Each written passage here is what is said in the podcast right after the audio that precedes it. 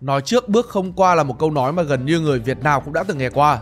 Chắc có lẽ vào thời điểm xem video này, bạn cũng đã từng có một vài trải nghiệm không mấy vui vẻ với những dự định hay là mục tiêu của mình rồi đúng không? Đầu năm thì đăng lên Facebook bảo rằng tôi sẽ có một cơ thể săn chắc vào mùa hè. Nhưng mà 6 tháng sau nhìn lại thì vẫn chưa lên được tí cơ nào. Hay là bỏ tiền ra đăng ký một khóa học online nào đó, chụp màn hình khoe với cái đứa bạn, bảo rằng tao sẽ học cái course này để làm việc A, việc B, việc C. Nhưng quay đi quẩn lại thì mãi vẫn chưa học xong. Tại sao chúng ta lại thường thất bại với những dự định của mình? Làm thế nào để đạt được những mục tiêu bạn đã đề ra? Hãy cùng lắng nghe những chia sẻ từ tác giả Nicholas Cole trên Quora về chủ đề thói quen của người thành công, được dịch bởi tác giả Việt Anh Trần trên Spy Room nhé. Chúng mình có để bản gốc của bài viết ở dưới phần mô tả. Mình là Pink Dot và chúng ta hãy cùng bắt đầu video ngay thôi nào.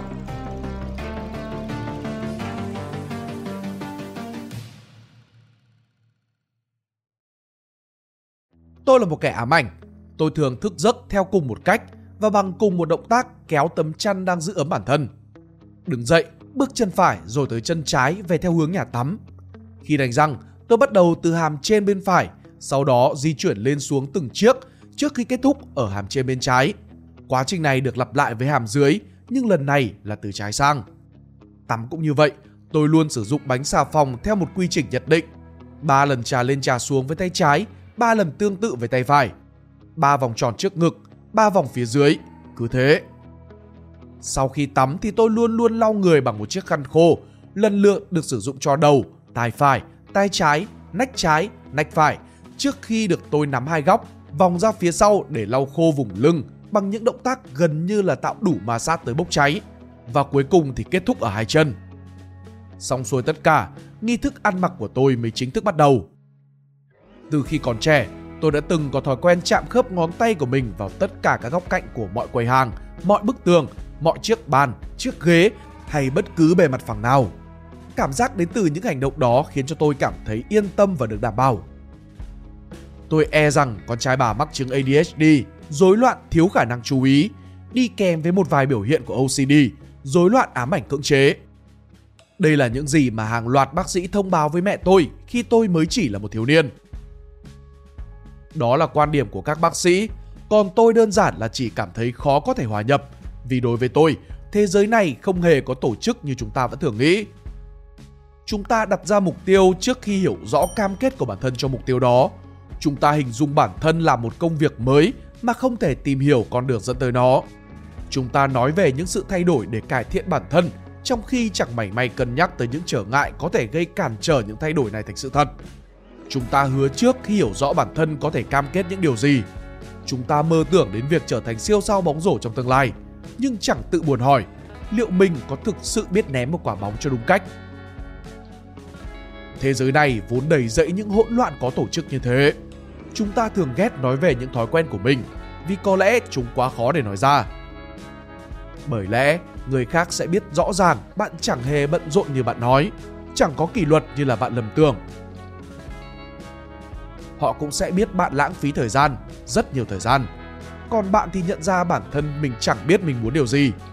Bạn phải vật lộn để thực hiện được những cam kết của bản thân. Bạn thiếu kiên trì cũng chẳng có động lực để rồi tự khiến bản thân sao nhãng vì lo sợ thất bại. Tóm lại, bạn thực chất không hề muốn những gì bản thân tự tuyên bố hết sức khao khát. Một vài người trong số chúng ta đang sống và tự lừa dối chính mình. Chớ trêu là khi nhắc tới những thành tựu hay dự định, bạn cũng sẽ vẫn say mê giống như bất kỳ ai. Ông biết tôi muốn làm gì không? À biết tôi sẽ làm gì không chứ? Tôi sẽ thành lập một công ty ông ạ. Một công ty thành công. Có lẽ cũng không cần phải lớn lắm, vì ai mà biết được chuyện gì có thể xảy ra. Biết đâu tôi lại muốn sống quãng đời còn lại ở một vùng biển nào đó, kiếm đủ tiền để tự lo cho bản thân thôi thì sao? Tôi cũng chưa nghĩ kỹ lắm, nhưng đó cũng chỉ là một lựa chọn thú vị. Ừ, tôi sẽ thành lập công ty đấy, nhưng có lẽ sẽ phải đợi thêm, vì giờ đang có nhiều thứ phải lo quá. Chưa kể lỡ mà công ty của tôi phát triển nhanh quá, tôi không muốn phải đối mặt với nhiều áp lực quá sớm ông ạ. Thành công kiểu đó thay đổi con người như chơi ấy, tôi biết lắm. Thế nên tôi chưa muốn đầu tư quá sâu vào đó đâu, quá nhiều thứ phải giải quyết, quá nhiều trách nhiệm đi cùng với thành công. Có lẽ hiện tại thì cứ đặt một mục tiêu nhỏ trước ông ạ. Có khi tôi sẽ viết một cuốn sách.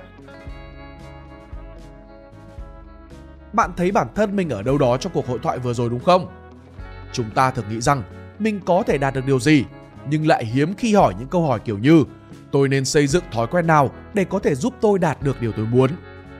Mọi mục tiêu, thành tựu, phần thưởng, mọi lời ca ngợi hay mọi sản phẩm dự án hoàn thành đều cần một yếu tố mang tên thời gian.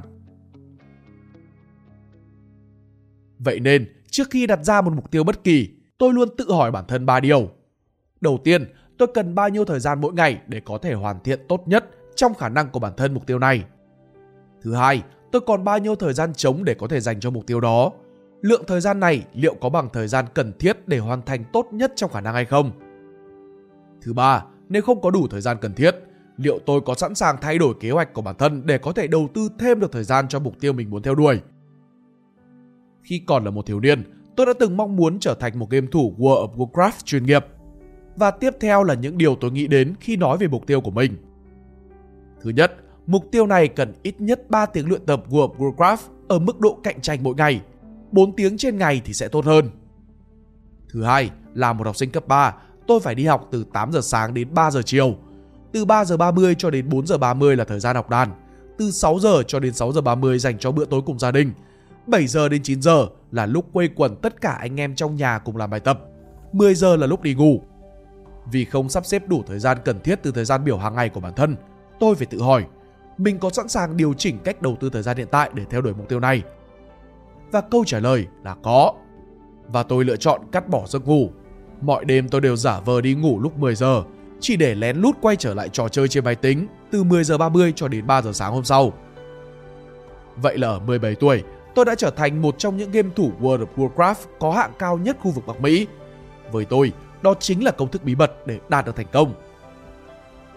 Áp dụng công thức này, tôi đã Đầu tiên, trở thành một trong những game thủ World of Warcraft có thứ hạng cao nhất trong năm 2007, đồng thời sở hữu một trong những blog game nổi tiếng nhất đời đầu ở trên Internet. Thứ hai, từ một thiếu niên gầy gò ốm yếu trở thành một vận động viên và người mẫu thể hình. Thứ ba, nằm trong top 30 các tác giả trên Quora với trên 20 triệu views. Đồng thời có nhiều câu trả lời được đăng lại trên Times, Forbes, Fortune, Huffington Post, Business Insider, Apple News, The Chicago Tribune, vân vân. 4. Trở thành một tác giả và cây viết dạo có mức thu nhập 6 chữ số. Trở thành công ty Digital Press chuyên cung cấp dịch vụ viết cho các CEO, doanh nhân và giám đốc cấp cao Vậy nên tất cả những gì bạn cần phải hỏi bản thân là Đầu tiên là thói quen, tôi có thể lặp lại ngày này qua ngày khác. Nếu muốn trở thành một nhà văn, bạn sẽ phải làm gì để có thể viết 2 tiếng mỗi ngày? Nếu không thể trả lời câu hỏi đó, thì tôi nghĩ bạn sẽ chẳng bao giờ đạt được kỳ vọng của mình đâu. Nếu muốn xây dựng một doanh nghiệp thành công, điều gì sẽ khiến cho bạn bỏ thời gian nghiền ngẫm và làm việc cho ý tưởng startup của mình 3 tiếng mỗi ngày? Không trả lời được câu hỏi trên thì bạn đừng mơ mà trở thành một nhà sáng lập tài ba. Nếu muốn trở thành một vận động viên thể hình, bạn sẽ phải dành ra 2 tiếng mỗi ngày để đi gym và cứ mỗi 2,5 tiếng lại ăn một bữa để cung cấp đủ chất dinh dưỡng không. Một lần nữa nếu mà không trả lời được câu hỏi này, bạn sẽ không bao giờ có cửa để trở thành một bodybuilder đâu. Chúng ta đều rất thích nói, nhưng hãy dừng nói về những thứ bạn sẽ đạt được. Chính vì vậy, điều tôi muốn biết là bạn sẽ dành thời gian cho mục tiêu của mình như thế nào trong một tuần một tháng, một năm sắp tới, chứ không phải là riêng hôm nay. Và nếu bạn đến trước mặt tôi và nói rằng mình sẽ có 6 múi trong vòng 3 tháng sắp tới, thì tôi rất muốn biết bạn sẽ tập luyện hàng ngày như thế nào. Đừng cho tôi những câu trả lời kiểu như là Ừ tôi sẽ tập ừ, ok chứ Thay vào đó, bạn hãy cho tôi biết bạn sẽ tập vào lúc nào và bao lâu Chính xác thì khi nào bạn sẽ ngồi xuống tập luyện và khi nào thì sẽ đứng lên Bạn sẽ đảm bảo lịch trình đó mỗi ngày như thế nào bạn có thể thấy tôi là một kẻ ám ảnh. Ừ thì đúng như tôi đã giới thiệu mà. Trên đây là bài viết Vì sao nhiều dự định của bạn sẽ mãi chỉ là những dự định của tác giả Việt Anh Trần đăng tải trên website spyroom.com. Chắc khi xem đến đây, bạn đã hiểu rằng ngày xưa tại sao các cụ lại hay bảo nói trước bước không qua rồi đúng không? Chúc các bạn sẽ luôn tập trung hoàn thành những thói quen mỗi ngày để đạt được những gì bản thân đề ra. Nếu thích video này, hãy để lại một like, share và subscribe cho chúng mình nhé. Mình là Pink Dot, xin chào và hẹn gặp lại các bạn. See ya!